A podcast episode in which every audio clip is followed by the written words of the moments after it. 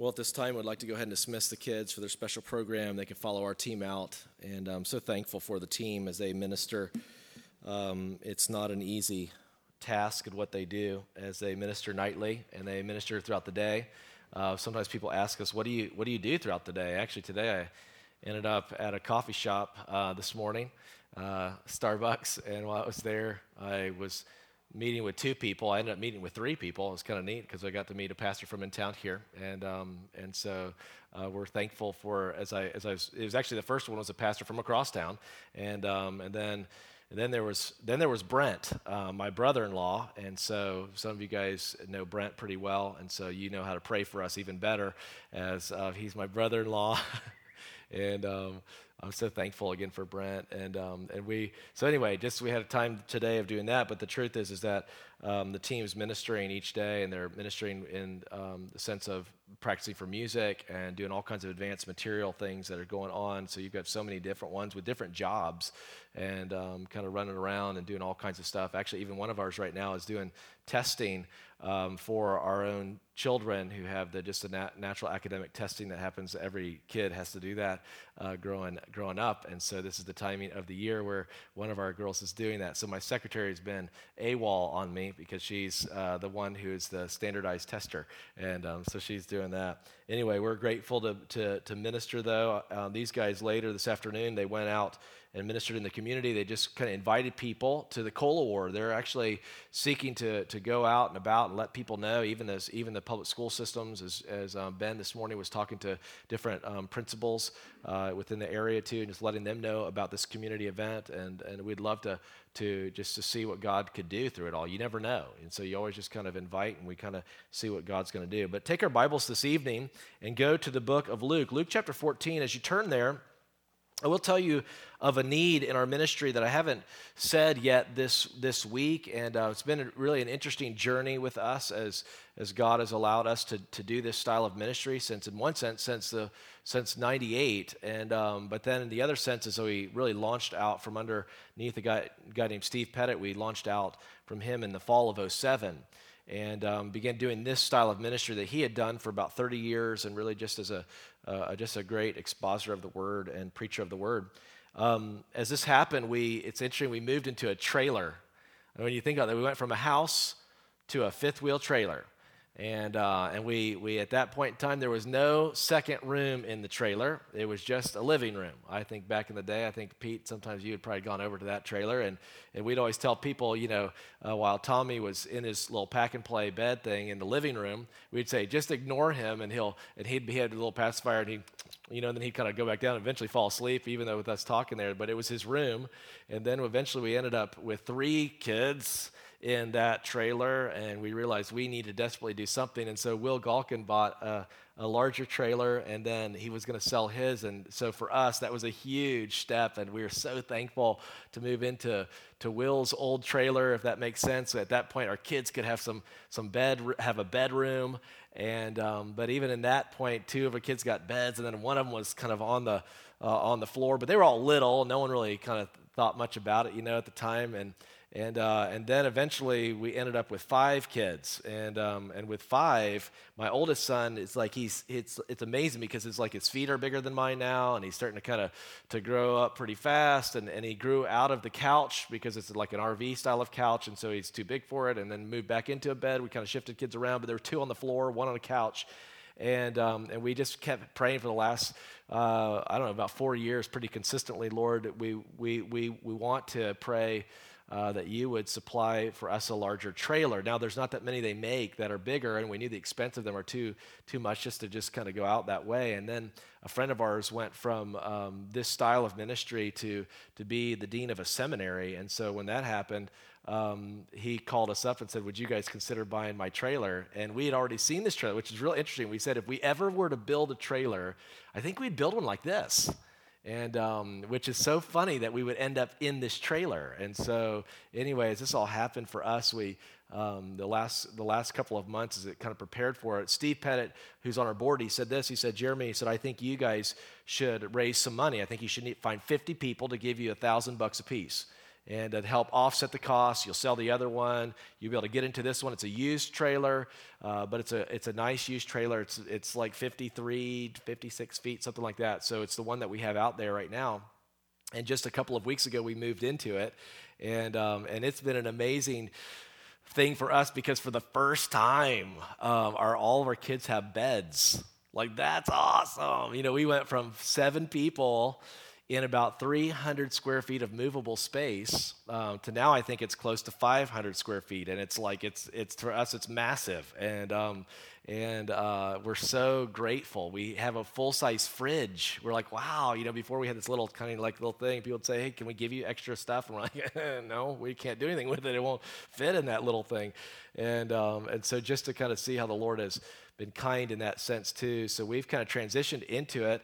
And um, and honestly, I when Steve said you should raise some money for this, I'm like, I don't, I don't, I'm not into raising money, you know. And the local churches give weekly, and that's just kind of where we are at this point. And but then I woke up one morning, so it's probably honestly about a year later, and I was telling this to Brent today. I was like, you know, I just I came to this conclusion. Wait a second, um, why am I why am I struggling with this? Um, if the church has a building need, what do you do? You let people know and you pray about it and you try to raise some funds for it. If if you're going to purchase a, a van in your church or if you're going to do something with missions or whatever it may be, the truth is a radio ministry uh, requires funds. And, um, and then I'm thinking, wait a second, I, it's, it's okay. Not like any, everybody's going to give, and I don't always ask for money. And we're not, we're not televangelists. We're not preaching a false gospel. so, so sure, why not? And so I, I, I threw it out there.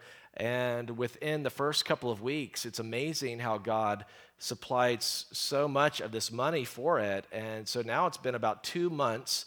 And the last couple weeks, I haven't said even anything about it on social media. And that's really all we've, we've promoted. We've said something in social media, uh, just on Facebook, honestly. It's not even, we haven't even really pushed it out there. And, um, and we've also told the local churches that we're in, but it's interesting how the Lord has supplied out of the 50,000 almost 30,000 in the last couple of months. And so we're just, we're, we're, we're thankful, we're grateful for God's timing. And um, so we say this, we call it the Road Warrior Fund. I don't know if you realize, some of you realize this because I realize that you know, with uh, life action and stuff being right around here too. And, and yet, the nature of being on the road, it costs money, a lot of money, and just to function on the road. And I tell people I could probably be the youth pastor at my home church and, and, and probably make more money than what I'm doing. Um, but it's amazing how we're seeing souls saved, and we're thankful God supplies all the needs. I mean, everything, it's like it really is an amazing thing. And so if you if this if you could pray for us for a couple of things. One would be is we have about 20 grand still left that we're trying to seek to raise with that and trying to really seek it to be debt free. We've been debt free for, for a while now. We're thankful again for how God again has supplied those needs. But the other side of it too is, is I need to sell the other trailer because that money goes into, into that one too. So anyway, that's for sale and that's been for sale for a little bit now. And we're just thankful again for what God's doing. So those are two specific prayer requests as we have on the road. And, um, and again, we're so thankful for even this week as you guys have ministered to many of you have already even given and stuff towards, towards the ministry and uh, we're thankful. Sometimes people say, Jeremy, are you like a missionary? And I was like, well, sort of. But the way we function is, is a little bit different. We're not mission supported from, um, from churches. Uh, I'm not on someone's wall probably as a missionary. But what happens is week to week in local churches, that's how God supplies the needs. So it's real, really exciting to see through the years how the Lord has allowed all these different teams really to kind of function the same kind of way. And so we're, we're, we always look back. I was talking to Coffees not too long ago, and we we're just amazed at just how God uh, directs our paths and, and saves people. He, he is in the saving business, and we're grateful for that. Luke 14 is where we are. I hope this passage has been a powerful thing to you. We started this on Sunday morning, and then Sunday evening, and last night, and tonight as we conclude this. And then tomorrow night, a, a special gospel emphasis, very specific that way, and a concert. And so I want to invite you back. But here, let's look at this passage of Scripture again. It's verse 25. It says this Now great crowds accompanied him. And he turned and he said to them, If anyone comes to me and does not hate his own father and mother and wife and children, brothers and sisters, yes, and even his own life, he cannot be my disciple. Whoever does not bear his own cross and come after me cannot be my disciple. For which of you, desiring to build a tower, does not first sit down and count the cost, whether he has enough to complete it? Otherwise, when he has laid a foundation, is not able to finish.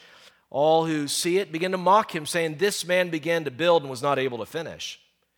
Or what king going out to encounter another king in war will not sit down first and deliberate whether he is able with 10,000 to meet him who comes against him with 20,000? And if not, while the others is yet a great way off, he sends a delegation and asks conditions for peace. So therefore, any one of you who does not renounce all that he has cannot be my disciple. Salt is good, but the salt has lost its taste. How shall it be seasoned? It is of no use either for the soil or for the manure pile. It is thrown away. He who has ears to hear, let him hear. As we consider this passage of Scripture, we've, we've, we've looked back at this earlier and we realize this is massive crowds. If it was just crowds, that would be a lot of people, but this is great crowds. A lot of people, they're, they're there following Jesus in a casual way because, I mean, who can preach like Jesus and who can do miracles like Jesus? So the reality is that he's drawing a lot of people. This is towards the end of his ministry before he goes to the cross, you could say. And as he has all these people, they're there, they're followers, but they're not real followers. Jesus turns to that great crowd and, he's, and he calls them to come to him. Actually, it's amazing because he says, if anyone comes to me. Now, the truth is, is he's saying this, if you don't come to Jesus, the reality is you will not make it to heaven. Jesus himself is, is calling people to actually come to a saving knowledge of the Messiah. He's not saying, hey, come out and hang out with me a little bit. He's, he's calling people to actually repent, to turn from their sins to Christ. Now, if you look at this closely, though, as we've looked at this, he's not going around saying, everybody, just go hate everybody. I mean, that's, that's how you become my follower. But we actually found, remember the, the verse in Matthew chapter 10, verse 37, as we came to conclusion that here's Matthew 10, verse 37, that, that talks about loving father or mother more than me, or and if you do that, you're not worthy of me. Jesus is using what's called a Hebraism. He's basically taken something within their culture as he's saying this to use this as a comparison, as an extreme. The reality is, he's saying this You ought to so love me supremely that any other love in comparison is like hatred. And you're not supposed to hate people, you're supposed to even love your enemies. So here's, here's God calling us to a supreme love. Really, you could say this He was calling us to say, Forsake all idols of human relationships for the one true God. So we came to this conclusion. What does it mean to be a genuine disciple of Jesus? You could say this number one on, Monday, on Sunday morning a genuine disciple of Jesus is a person who loves Christ supremely. As we looked at this even further, though, remember, as we, we looked at this whole idea of bearing the cross in verse 27 whoever does not bear his own cross and come after me cannot be my disciple. So we looked at this and realized wait a second, what is he calling us here to? And we really came to the conclusion of this that a genuine disciple of Jesus is a person who surrenders to Christ fully. It's not partial surrender, he's actually calling you to come and die. It's not about your life, it's all about his life. He even taught us about a corner of wheat falling into the ground and dying. If it remains alone, then nothing happens. But when it dies, it brings forth much fruit. And then he turned to his own disciples and, and, and said, If you love your life and cling to it, you lose it. So Jesus is teaching us here what it means to actually bear the cross. We actually looked at that in Luke 23, remember? And cross bearing is a sign of total submission to the higher authority, it's a public display of humiliation. It is a willingness to die to self and to follow Christ completely. As we concluded that evening, we realized this that Jesus wasn't just calling you to sort of come to him, but he's calling you to come after him. And the truth is, even about that, in, in Luke chapter 9, we realize that he's calling people to take up their cross daily and follow him.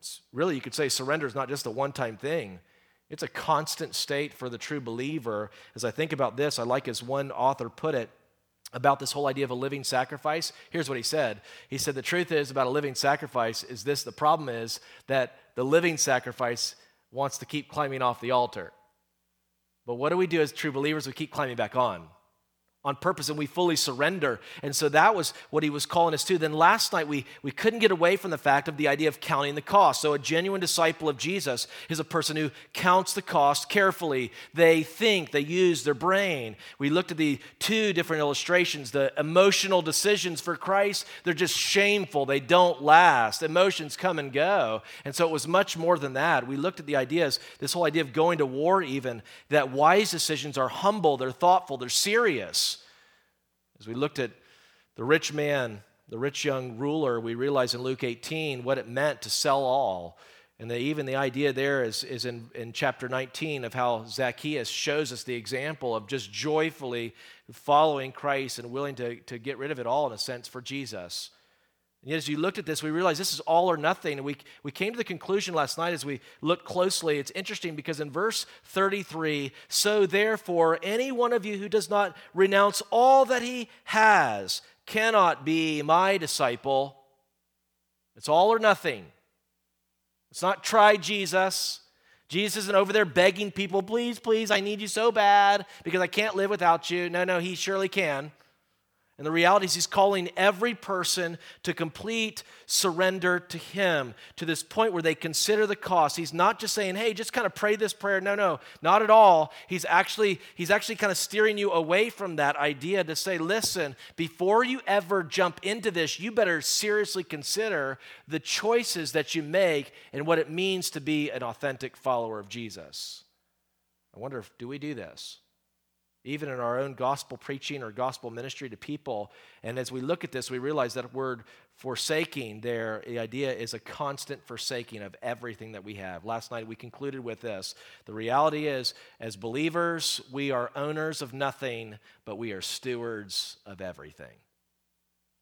And when we live this way, can I just tell you this? When you, when you have a person who truly who truly surrenders fully, who loves Christ supremely. They've forsaken the idols for Jesus. They've repented. This is what's going on here. And, they, and they've actually considered the cost carefully, and they live this way, constantly forsaking all they have. Can I tell you what, that, what happens? Is that person makes a serious impact in our world. And really, that's what Jesus commends. Because tonight, as we look at this, Jesus says, salt is good. But what's that supposed to mean, honestly, in our world today? Let's pray and ask God's help, okay? Father, we thank you so much again for all that you do. I pray your blessing upon the message and the word tonight. Again, those who are not in Christ, I pray that tonight they would become true, genuine salt. They would truly be someone born from God, that they would be a person as believers in this room tonight, that they would be people and all of us here that would make an impact constantly. Dear God, work in us. And we know this, God. That when you work in us, it's amazing how you then work through us. So, God, use your word tonight to stir us to greater obedience to, for, for you and to love you even greater. Father, thank you for who you are and um, do a work in our lives. In Jesus' name we pray. And all God's people said, Amen. As we look at this closely, Jesus, he commends the true believers. He says they're like salt, and salt is good. Now, when we say this, I, I want to say this because as you look at this passage in the scriptures in front of you, it may be this, and I'm going to say something tonight that right from the beginning might sound like heresy, okay? But stay, stay with me. Don't get up and leave, okay? I'm going to say something, and I have to clarify what I mean by this, okay? But here's, here's what it is Not everything in the Bible is inspired. No, wait, wait, wait. Okay, don't leave. Okay, here's what I mean by that, okay? I mean, like the chapter numbers are not in the originals, okay? I mean, the verse numbers are not there. The chapter headings are not there, okay? So I'm just telling you that because so often you come to this end of verse 33 verse 33. And then sometimes I see paragraph symbols that they put in there that's not in the original. Uh, sometimes there's a heading right now, like a new heading in my Bible in front of me that I see, which is nice, but it's almost like it's showing you that it's disjointed. But actually, within the original, you, you really would read it this way Therefore, therefore, salt is good. So, Jesus, within the message, as he's preaching to all these people, he, yes, he's going after the people to say, listen, you humble yourself and you repent and you love Christ supremely and you surrender fully and you consider the cost and what it means to follow Jesus on a consistent basis. It begins all at salvation, but it never stops there. And then the truth is, if this really happens in a person's life, what's going on? That person is going to make an impact constantly. That's our point tonight. Number four in this series, you could say. A genuine disciple of Jesus is a person who makes an impact constantly. They're like salt. And salt is good.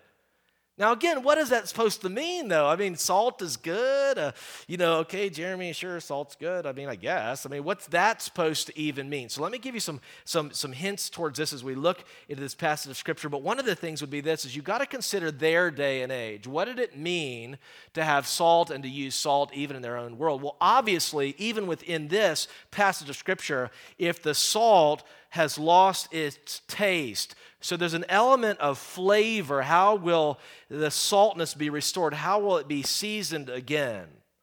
As we look at this, you could say this true Christians who follow Christ, they flavor a sinful world with good taste. They're like salt. Now, when you think about this for a minute, flavoring a sinful world with good taste, consider our world for just a moment and what it's like, and then consider a world without any flavor. Could you imagine? A world with no flavor. I mean, could, I mean that's like that's like mashed potatoes, you know, and and and like nothing at all on it. No gravy, no salt or pepper, no seasoning at all. And you're going, like, thank you. You know, I mean, like, uh, it just, it's, uh, you know what I love? How many of you like chips and salsa? How many of you like that? Okay, yeah, you know, actually, I like the, the uh, what, La Hacienda around here, it's around here too. It's a pretty good one. Um, I think about chips and salsa, but the truth is, we, I feel like when we go to different places, and sometimes we have chips and salsa, sometimes we, even in the Mexican restaurants, you might go and you, you taste the chip and you go, oh, like it, like it needs, some salt. Actually, my kids have gotten such a habit of this. My kids will say, Dad, can I, can I, can I do it? And what they'll do is they'll reach for it on the table and they'll grab the salt and they'll start salt, salting the, the chips, you know, to give them some flavor even. Sometimes even you, you taste the people's salsa and you go, hmm, you know, what's that all about? You know, let's add a little bit of salt to that to give it a little bit of flavor even to the salsa. When I think about this, this is a world it, it, we're talking about where believers, they flavor the sinful world with good taste. My mind thinks about so often in the summer times we like to to grill when we get an opportunity to and we try grilling everything. We even grill pizza sometimes you know it's kind of kind of fun.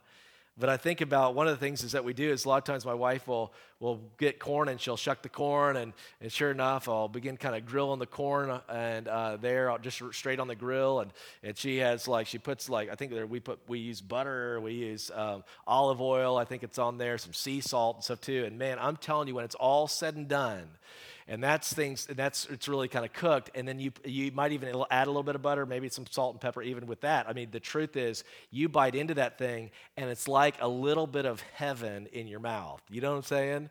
It just tastes so good. Here's the point. Real christians who follow christ they so flavor their world with good taste. Now let me ask you this is your marriage a better marriage because you're in it? Because Christ is in you. And Christ is so flavoring you that you flavor your marriage. I mean, you consider your family. I would ask this Is your family a better family because you're in it? Because Christ is so flavoring you and transforming you and changing you that you get this flavor of Christ within the family. And then you move to a lost world, let's even say, where now you're at work, and what happens at work? People are going, ah, man, they don't pay me enough. And, you know, and why are you working? I mean, sometimes people get mad at you for smiling at work. I mean, you know, what's, what's your problem? Why are you so happy or something? You know, it's almost like that's, a, that's, that's bad, you know? And, and why are you working so hard or something too? You're making the rest of us look bad, you know? What are you talking about? You know, it's, the, the truth is, but the people who, who, who really are believers, what do they do? They seek to make an impact at their work. They seek to, to, to actually flavor that world with good taste. Is this you? When I think about even our own world this way, I, am from South Carolina, and a number of uh, summers ago, There was a horrible shooting in a church on a Wednesday evening in Charleston, South Carolina. A kid came in, he sat through a, a prayer meeting and waited for the right time and then began to open fire, killing many different church members, including the pastor. Actually, when that all happened, it was such a shocker. He, he fled, they caught him. They put him before a judge. There were people that were there uh, for that time before the trial would ever begin, but just as he's standing before the judge, and they had people from that church and people from who are related to people within the church. And I remember them showing this on television. I realized this; they're not going to show this again. It was one of those things because it was too much of Jesus, I think. But but here they are. They they showed this on national television, and you had families who are saying to the kid, "You killed my mom or you killed my pastor. And you know what? God loves you and you need to repent and we love you and we're calling you to Jesus. Repent and trust in Christ. And you're thinking, what? I mean, that's not normal. I think of this and my heart races back to the 50s. Now, I wasn't born in the 50s, okay? And, and so, but the truth is, I know the story of, of, of, of Nate Saint and, and uh, Jim Elliot, and you guys know the story. And what's so amazing to me there is what happens. They spear these men. And as they spear them, what does Elizabeth Elliot do? Elizabeth Elliot, she, she in turn goes and lives among the tribe and with her own kids. And church, you could do this as a woman. And yet the truth is, is so many of them came to know Christ through the testimony. She loved people that hated them and killed her own husband. That is radical. That is godlike. That's godlike forgiveness and godlike love. Because it's not normal for us to forgive, is it? And yet you see this and go, this is radical stuff here because true believers who follow Christ, they flavor a sinful world with good taste. But that's not the only thing. Actually, salt within the culture was also used as a preservative. When you consider it this way, you could say this number two tonight is this true believers who follow Christ are actually agents of preservation in a sinful world. I mean, you, you, you could you imagine a world without any preservation. That would change everything. Could you imagine a world without any refrigeration? That would change everything too, huh?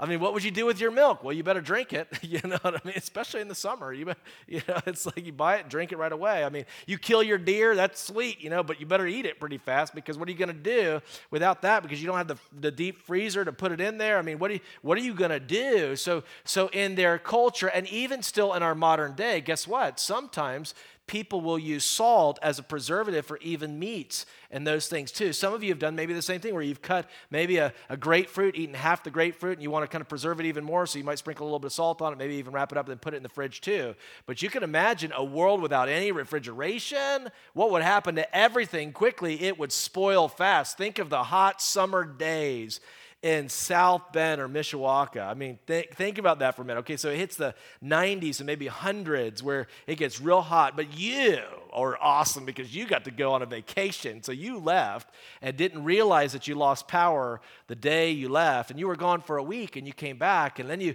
came into the house, you opened up the door and went, Whoa, like it's hot, it's horrible in here. Man, we must have lost power. And then you go over to the fridge and you open it up, and there was no power in the fridge all week. And as you open it up, you go, Oh, oh, gross gross and the smell. You go even to the, the garage and maybe you got the, the deep freezer. And so sure enough, you, you, you start to open, before you open it, you're like, whoa, what's the deal? It's like something's dead or something. There's like blood like trail. And then you open it up and you realize it's the meats and all that's spoiled. And the moment you open it up, even the neighbors call 911 and say, somebody's dead in the community. You know, they could smell something. I mean, the truth is, it spoils. And yet, when you consider a believer, could you imagine in a moment, what if, what if something like the rapture did occur? Believers all wiped out or taken away in one shot. Could you imagine what, how would America vote on social issues? There would be no issues anymore, huh? There's nothing holding anything back. You can, could you imagine just pulling and taking every Christian out? I mean, you think of cultures where, where the gospel is just really not there, and what's that culture like and how dark it is? and how it spoils so quickly. And yet, here's a believer who's, who's meant as an agent of preservation. I want to show you this in the greater context because what you do is see this. You see the greatest disciple maker of all, and that's Jesus. Go back to chapter 13 for a minute and notice, notice verse 1. In chapter 13, it says, There were some present at that very time who told him about the Galileans whose blood Pilate had mingled with their sacrifices. So, this was an awful thing that had happened and they had died this way, and Pilate had mingled again their blood with the sacrifices. Verse 2 And he answered them, Do you think that these Galileans were worse sinners than all the other Galileans because they suffered in, in this way? And he says, No, I tell you, but unless you repent, you will all likewise perish. Jesus, the greatest disciple maker, is calling people to repent. He's actually becoming preservative. He is the preservative in our world because if a person doesn't repent and there's no salvation and you wipe that all out of our culture, man, we're talking about a spiraling down so quickly of a stench. You think of even the flood back in the day. But you go further, look at verse look at verse 4. Or those 18 uh, on whom the tower in Siloam fell and killed them, do you think that they were worse offenders than all others who lived in Jerusalem? He says, No, I tell you, but unless you repent, you will all likewise perish. Jesus is calling people to repent or perish. Actually, it's interesting as you see even later, he calls them and says, Strive to enter into the strait gate. He's not saying work for your salvation, but he's saying you ought to make sure so much that you, that you don't miss the whole idea of true salvation that's given through the Messiah. Make sure you put forth every effort not to miss it. You go to chapter 14 and look at verse 1. And one Sabbath, he went to dine at the house of a ruler of the Pharisees. They were watching him carefully. Pharisees. Hmm. Watching him carefully. And behold, there was a man before him who had the dropsy. What's that? It's some form of excess fluid. Maybe you could say cancerous tumor. And Jesus responded to the lawyers and Pharisees, saying, Is it lawful to heal on the Sabbath or not? But they remained silent. Okay, they don't want to look bad, religious hypocrites. So Jesus is asking them, and they, so instead of saying something that might incriminate them, let's just not say anything. Okay, is it lawful to heal on the Sabbath? Okay, that's pretty dumb. Okay, but that's them. Okay, they're, they're just like, they're not going to answer. They don't want to be incriminated. So Jesus goes on. So then he took him and healed him and sent him away. And he said to them, Which of you, having a son or an ox that had fallen into a, a well on a Sabbath day, will not immediately pull him out? And they could not reply to these things. He's saying, Don't you get it? You guys are so concerned about your Sabbath. And the idea of them is they were adding rules to the Sabbath, those laws that were not scriptural at all. And so they were con- concerned more about that. And sure enough, then they would even rescue their own animal. But here's a person who needed help, and they, wouldn't, they didn't care about that person. And he's saying, Don't you understand? Your, your morals and ethics are so switched and so upside down. When I think of this, I think again, a number of summers ago, what happened? Here's this guy that kills like Leo the lion of some sort. Remember this guy? And then when he, he did this on a safari, he, he had to go into hiding. I mean, literally for his life because people were, he had death threats. It was the same summer when all the Planned Parenthood videos came out. Here are all the little baby parts and hands and you saw any bit of that, how tragic it was. Where was the outcry there? I mean, you look at this and go, man, here's our world. It's so mixed up and so messed up. And yet, here's Jesus teaching them the same thing. You are placing your man made laws above God's laws, and you care more about yourself than you do about people. Actually, he goes into this whole idea of the wedding feast, and, and, and then he encourages them don't take the highest seats. Why is he saying this to the Pharisees? The Pharisees have a major problem. Here's what it is it's a problem called pride. It's the truth is that all of us have the same kind of problem, but the the Pharisees were so arrogant and so proud, they didn't want to humble themselves in any form of repentance. They thought they were okay, they knew the way. Don't even talk to me about these things. Jesus is teaching them humility. He actually tells them, don't go and try to choose the best seats because that's what they would do. They would throw a party for the whole purpose that they would get higher, they would get to the higher seats. And he says, no, no, when you go to a party, you should always take the lower seats. Therefore, then you could be exalted. But you guys are so proud. So what does he say? Look at verse 11 or verse 13. No, it's verse 11. For therefore, who exalts himself will be humbled, and he who humbles himself will be exalted. You know what he's teaching them? You Pharisees, if you don't humble yourselves, you will never make it to heaven. The only way is through humility and faith and repentance in Christ, turning to Christ and Him alone, not yourselves. It's not your own works that you do. And all they cared about were their own works. Let me just tell you how good I am. That's, that's their life. And yet they needed to see and understand. So Jesus is rebuking them on purpose. You go a little bit further, he actually then talks about this dinner and inviting people to a dinner. And he says, listen, don't invite people that, that can repay you. But in verse, in verse 13, he says, But when you give a feast, invite the poor and the crippled and the lame and the blind, and you will be blessed because you cannot repay, they cannot repay you. And you'll be repaid at the resurrection of the just. Well, how do you think the Pharisees are hearing this one? They're feeling conviction. And so, what do you do with conviction? You kind of try to change the subject. Look at this. Verse, verse 15 said, When one of those who heard, who, those who reclined at the table with him heard these things, he said to him, uh, uh, Blessed is every man, everyone who will eat bread in the kingdom of God. I mean, if you're talking about a heavenly banquet, I mean, hey, we're all going to be there. Let's make a toast to ourselves. Actually, Jesus goes on and tells them a story. And then he says in verse 24, For I tell you, none of those men who were invited shall taste of my supper, of my banquet. You will not make it unless you humble yourself. This is God's kindness, calling even the Pharisee to real repentance and faith in the Messiah, the religious hypocrite. And actually, can I tell you, the hardest people to reach are religious people because I'm okay. I go to church.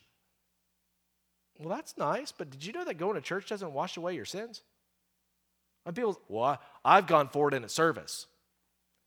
Well, that's nice too, but that doesn't somehow wash away your sins. I've been baptized. You know, they'll say, well, that's that's nice, but going underwater in front of people doesn't wash away the inward sin problem. I mean, the reality this is why you need Jesus. This is why you need Messiah, because there's no other way other than Christ. So, as Christ is actually teaching this even to the Pharisees, it's interesting because then we go into the passage where we are of verse 25 to verse 35, and we realize this is a great call to real, authentic repentance and faith in the Messiah. To become a true disciple of Jesus is to become a real Christian. Did you know that? Could you imagine a person saying this to you? Hey, Jeremy. I'm a Christian, but I don't follow Jesus. Well, then you're not a Christian. True Christians follow Christ. Phony Christians claim the name, but don't follow Jesus. My sheep hear my voice, and I know them, and they follow me and I give unto them eternal life.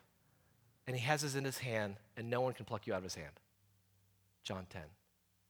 This is amazing to me because he's, he's really going after the Pharisees. But what you have to see is look at chapter 15, even this context even more, because here he is as preservative. It says in verse 1 Now the tax collectors and sinners were all drawing near to hear him, and the Pharisees and the scribes grumbled. They complained, saying, This man receives sinners and eats with them. I mean, hello, if he were of God, he would be coming to my house. We're the religious crowd. I mean, come on. This is no Messiah. Look who he hangs out with.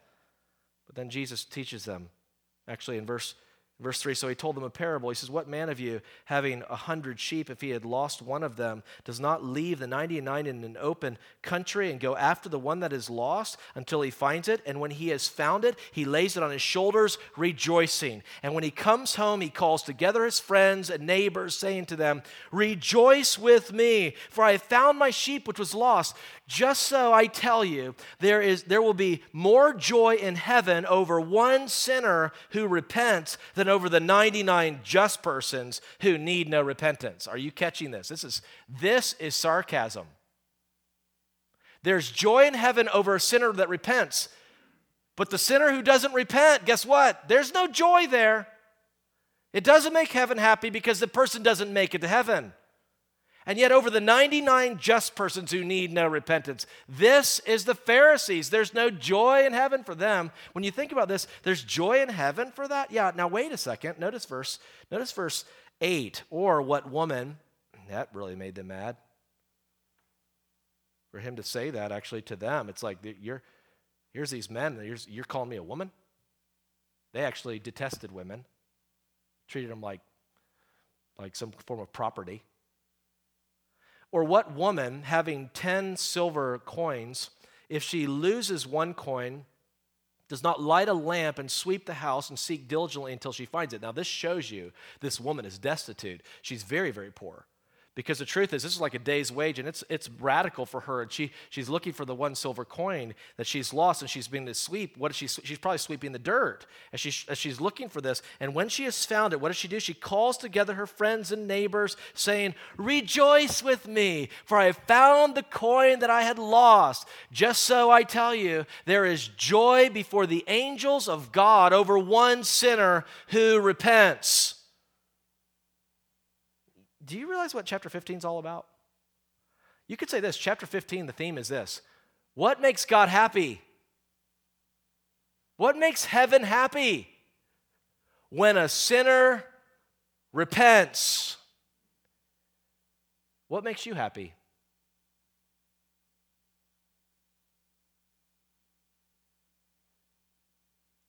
Uh, hunting. Really? Of my work. Really, what really makes you happy? Because it should be the same thing that makes God happy. In other words, when souls, people are saved, this, this so excites heaven. And then look at what about us? I mean, I wonder, are we, are we like God at all? Do we really have a heartbeat for, for people and the lost? Here's Jesus seeking and going to make disciples of all nations. He's, he's radically, humbly calling people to repentance and faith. I mean, it's amazing how he's being used. He even shows us the picture of God's love. Actually, it's interesting because in verse 11, we read about the story of the prodigal son. Maybe you could call it the prodigal sons, honestly. Because they're both prodigals. One you could say is an active rebel, the other one's a passive rebel. Actually, this, is, this shows each one of us actually in the story here because we're both we're prone to it. Some, some of us are prone to just active rebelling, and some of us are, are prone to passive rebelling. We, we could put on the facade, and, and yet, but in our heart, we're not there. And you look at this closely, look at verse 11. And he said, There was a man who had two sons. The younger of them said to his father, Father, give me the share of portion that is coming to me. If, if you think that's sort of offensive, let me explain it even more. No kid in that culture got the inheritance until dad died. So, what is the kid saying? Hey, dad, drop dead. I want my money now. I mean, everybody hearing this would all want, I mean, the, tr- the truth is, is, is, every, every normal person would have said, take the kid out and in their culture and take him to the streets and stone him. I mean, the kid deserves to die for so shaming his father. He's calling his dad to drop dead. I mean, everything about this is so shocking to those who would hear this. But it's interesting because as this happens, it says, it says in verse, in verse 12 that he divided his property between them. And not many days later, the younger son gathered all that he had and took a journey into a far country and there squandered his pro- pro- property and reckless living. And when he had spent everything, a severe famine arose in the country, and he began to be in need. And he went and hired himself out to one of the, the citizens of that country who sent him into the fields to feed pigs. That's not really good for a Jewish kid. And he was longing to be fed with the pods that the pigs ate. He just wanted the carob pods. He just wanted the pig food, and no one gave him anything. He is so hungry, he is so destitute, and but when he came to himself, he said, How many of my father's hired servants have more than enough bread, but I perish here with hunger? I will arise and go to my father, and I will say to him, Father, I have sinned against heaven and before you. Now that's real repentance. He's not saying, Dad, I just kind of did you wrong. Dad, I've sinned against God, and I've sinned against you. This is what he's going to say to his dad. He says, And I am no longer worthy to be called your son. He said, he said, Treat me as one of your hired servants. And this is what he's thinking. So what does he do in verse 20? And he arose and came to his father. But while he was still a long way off, his father saw him and felt compassion and ran and embraced him and kissed him. What? Do you know what the Pharisees are doing when they hear this story? They're going, What? I mean, the kid should die. What is the father doing? What, a, what an idiot of a father. Actually, why would he do this? I mean, that kid has so shamed him. Actually, the idea of even running, would his legs would be showing in that culture. It was shameful. Everything about this. What are you talking about? Now, here's what the father knew the father had been looking, he had been waiting, he had been watching. And yet, the nature of this is so amazing because if the father doesn't get to the kid before the townspeople will, the townspeople will kill that kid.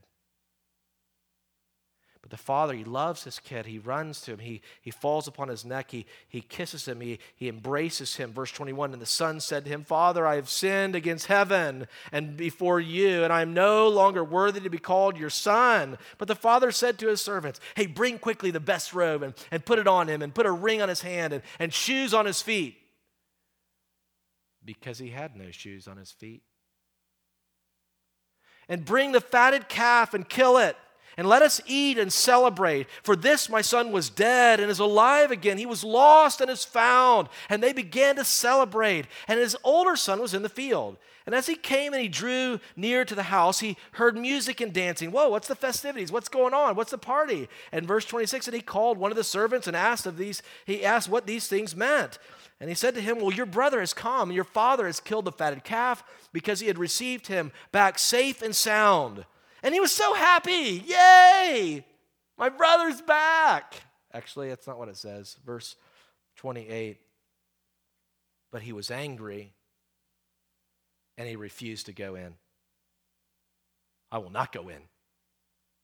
His father came out and entreated him. Are, are you seeing the very love of God? This is, this is a picture of God's love, even to the religious Pharisee, the hypocrite, because that's who the older brother, brother is. He's just the Pharisee in the story. The other, the prodigal one that you see that just is, is out in people's faces, he's the, he's the sinner. He's the, he's the people that they're going, look at that. I mean, look at that guy. But here's the, here they are as religious hypocrites, and they're seeing this, and they're totally in agreement with the older brother. I'm not going in. And, and what's he doing? And so, what does God in his kindness do?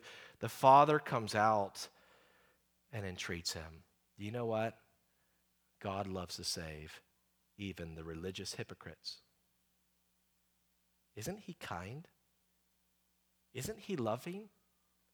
I, I, look at this and I'm amazed. But here's what happens. So he entreats him, but he answered his father and he said, Look, these many years I have served you and I never disobeyed your command. Liar. And then as he keeps talking, he says this, I never disobeyed your command, yet you never gave me a young goat that I might be, that I might celebrate with my friends. You never threw me a party. Oh, wah, oh, wah, oh, wah. It's not, he's not even done. But when this, your son of yours, came, wait a second, he can't even say his brother's name. I mean, this your son, he comes back, who has devoured your property with prostitutes and killed the fatted calf for him.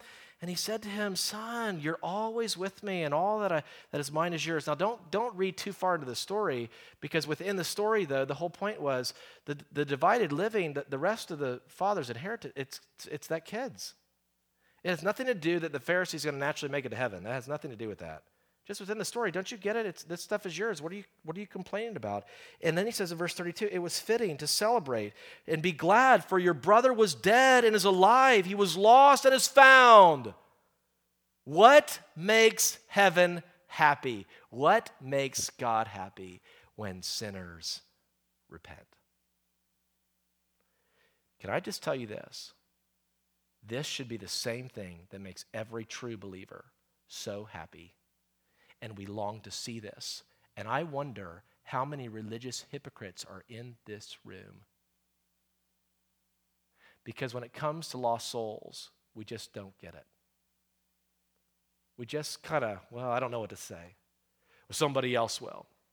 Well, they might not be one of the elect. I mean, it's amazing how many kind of things that you can kind of excuse for not witnessing to people. It's, you know, and, and uh, they might get really mad at me. Wait a second, though. Aren't you glad someone loved you enough to witness to you? And here's Jesus who, who goes out and about seeking to reach people, calling people to repentance. I mean, the reality is, get, that's what we're supposed to do as believers. We're supposed to call people to repentance. Jesus calls them and he uses people to reach people. That's how he's ordained it in our world. So, what should we as believers be? We should be about what makes God happy, and it should be about something that makes us happy. Let's reach people. Let's be the agent of preservation in a lost and dying world. But you look at this closely, and you begin to see this, and you go back to the passage where we started in verse 34 salt is good this is chapter 14, verse 34. Salt is good. Jesus is actually commending true believers who follow Christ. They just are, are, are agents of preservation. They are, they are actually, they, they are people who, who seek to flavor a sinful world with good taste. I mean, we, we want to better our world as believers. And we can't do this alone. It's by the grace of God. But as I consider this, even too, the truth is, is salt is good, but if the salt has lost its taste, how shall the saltness be restored? Now, wait a second. Salt losing its taste? Actually, salt doesn't lose its taste. Did you know that? And that's what makes salt salt. It doesn't lose its preservative. And yet, if it does, it shows itself to be phony salt. There was salt within their culture at times where they would gather from the Dead Sea and there would be an improper mixture. It wasn't purified correctly. And the reality is, what would happen? There would be a phoniness. It was called gypsum. It's the phony salt, it's the stuff that would lose its flavor. The phony would lose the flavor, but the real deal would never lose its flavor. You, really look at this and you could say, in one sense, there's an element of purity among true salt. And yet, I think as true believers, we could see this even within the passage. And the nature of us as true believers, we desire more purity. We desire to be, to be more like the Lord. We desire for God to purify us and to use us.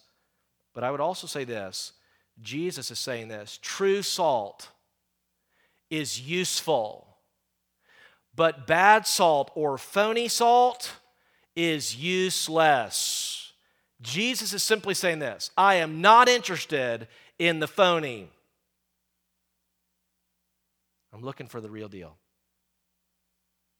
If you're here tonight and there's never been a time in your life where you've really repented and trusted in the Messiah and Him alone, think about this. You add, if you're trying to add to the Messiah, by doing your good works and that somehow you know you believe in jesus but you got to add to it wait a second. What are you saying about to god? You're saying god your messiah and your gift for me was not good enough. I must therefore add to it somehow to earn my way to heaven. No, no, no. It is by grace. It's the only way. If you're taken away from it in some form or fashion, the truth is, the reality is, is you're saying, again, your sacrifice wasn't good enough, but Jesus' sacrifice on the cross, his death, his burial, his resurrection was good enough. And the reality is you should repent and trust in the Messiah and him alone. If you've not done that, then God in his kindness has you here for a purpose that you could repent and trust in Jesus and him alone. Become true salt. And as he's calling people to himself, here's what's amazing. He says this. He says, if, if again, there is, salt has lost its flavor, what happens? It's no use. In verse 35, it is of no use either for the soil. Don't put it on the soil, it'll ruin that. Don't put it on the manure pile, it'll ruin the fertilizer even there. I mean, don't even. So, what do you do? It's thrown away. It's, it's just cast among the, the streets, you could say, to be trampled on. It's absolutely good for nothing. Phony salt is good for nothing. He's calling people to authentic faith. But even in this, as he says this, he finishes off and he says this He who has ears to hear, let him hear. What does that mean? Do, do you realize this is kind of funny, okay, because there are preachers in this room. Do you not realize that we see a lot more than you think we see? Uh, like, I, like I'm serious. I, I say this because I can see you. Did, did you know that? I mean, because sometimes we've been in services and I thought people, they don't think that I can see them. And, um, and there are times where I'm, I've been in a service before and we're like sitting somewhere and, and uh, my wife and I, and, and I remember hearing, and we're like, what is that noise? And then we look over and we see this, this lady clipping her nails on the ground, you know, and we're like, sick. Like, what, what is she doing? Sometimes people are like in a service and you see them knitting or something like this, and you're like, what, what are you doing? I mean, I've had people say something like this to me. Okay, here's a person who's, who's, who slept from the very moment of the sermon beginning to the very end, and they've come to me. Now, this wasn't in your church, okay, just so you know, but, I, but I've been, and then they're in the lobby and they shake my hand and they say this. They say, Oh, Jeremy, that was one of the greatest messages I think I've ever heard. I'm thinking, I say, Praise the Lord. But I'm thinking, I'm like, I'm like, that person was sleeping the whole time. Loser, you know, liar. I mean, come on, seriously. Like, I see this. Like, it's like, you know, and what's amazing, I mean, again, been in services, and uh, all of a sudden, you know, it, it's like not everybody hears the message. Some people are like against it. Within a year ago, I had someone actually approach me after a message and said, If you can't say what you're going to say in 30 minutes, you need to sit down and shut up. And I laughed. I went, You're serious. And they were. Now, the reason I was laughing was because the two people that were before me, here's one guy just in tears, and he's talking about what God's doing in his life and how God's using the messages in his life. And here's another guy who's saying the kind of same thing. And then here's this guy, if you can't say what you're going to say in 30 minutes, then you better sit down, shut up. And actually, that night I was pretty short. I was only 45. You know what I mean? It's like, you know, uh, I'm like, wow, uh, okay. I said, are you, you're serious, aren't you? And he goes, yeah. And I said, man, I, I don't, um, I, I just think American Christianity is, is really weak. He goes, what are you talking about? I said, Well, why is it that we go to other countries and when we minister there, if you if you finish in an hour, they're going, What are you doing? They want more. They're saying, No, give us more. Don't don't stop now. And why is it American Christianity they can only handle 20 or 30 minutes? That makes no sense. I mean, do you do that to a to your favorite, you know, football team? You know, you go, oh, man, if they're not if they're not done in 30 minutes, I'm out of here. I'm walking out of the stadium. I don't care what we paid for this thing, this piece of junk. They better be finished in 30 minutes. What are you talking about? If they go into overtime and it's like three hours, you're going, yeah, But then here's a preacher Sunday morning, you know, Pastor Pete, you know, you better be done by a certain of time. What does that show? I mean, I, could you imagine doing that in school? Some of you wish you could do that in school. You know, hey, teacher, if you're not done with what you're saying in 30 minutes, then you need to sit down and shut up. yeah, say that in college and see how your professor grades you. You know what I mean? I'm just, I'm just going, what? Like in no other venue but in church. That doesn't make any sense to me. Except it does if you're lost.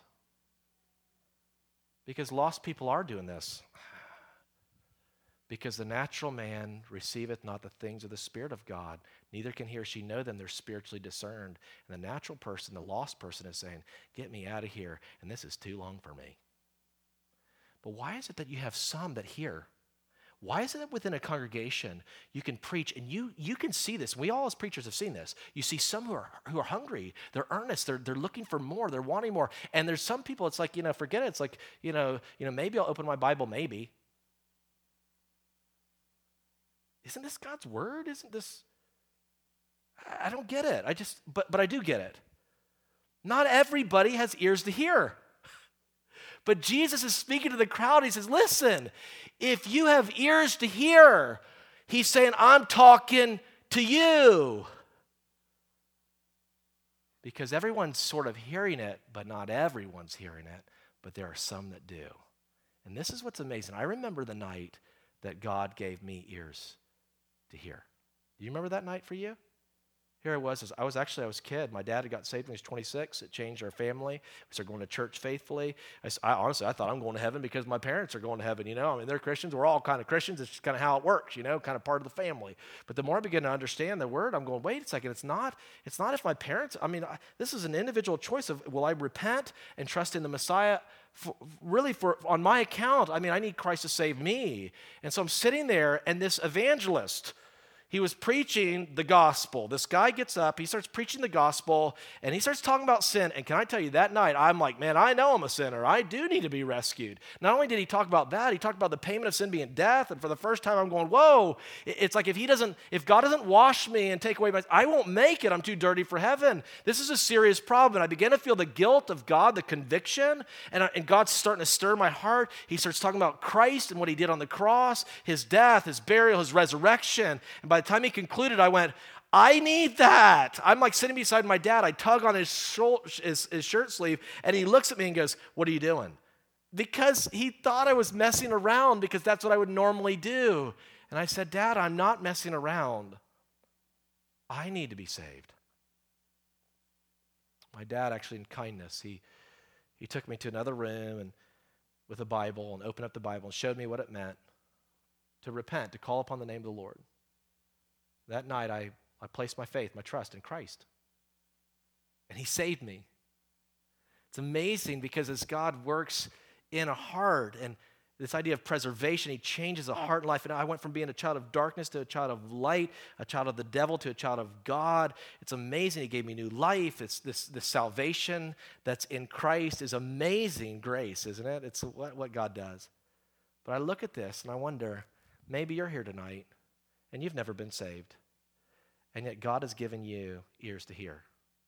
If you have ears to hear and you've never responded in real repentance and faith, tonight could be the greatest night for you you could actually repent and trust in Christ as your Lord and Savior. And the truth is, if you're here tonight and you have, and you're surrendering to Christ fully, and you are loving Christ supremely, and you're actually considering the cost carefully, guess what? Naturally, you know what you are? God has made you to be salt in this world. And think about this let your light, it's another metaphor, so shine before men. Why? That they may see your good works and do what? Glorify your Father which is in heaven we live in such a way that we salt the earth. The truth is, is this place, our world, our church, should be a better place because Christ is in us and we're there. May God help us be true salt. Let's pray.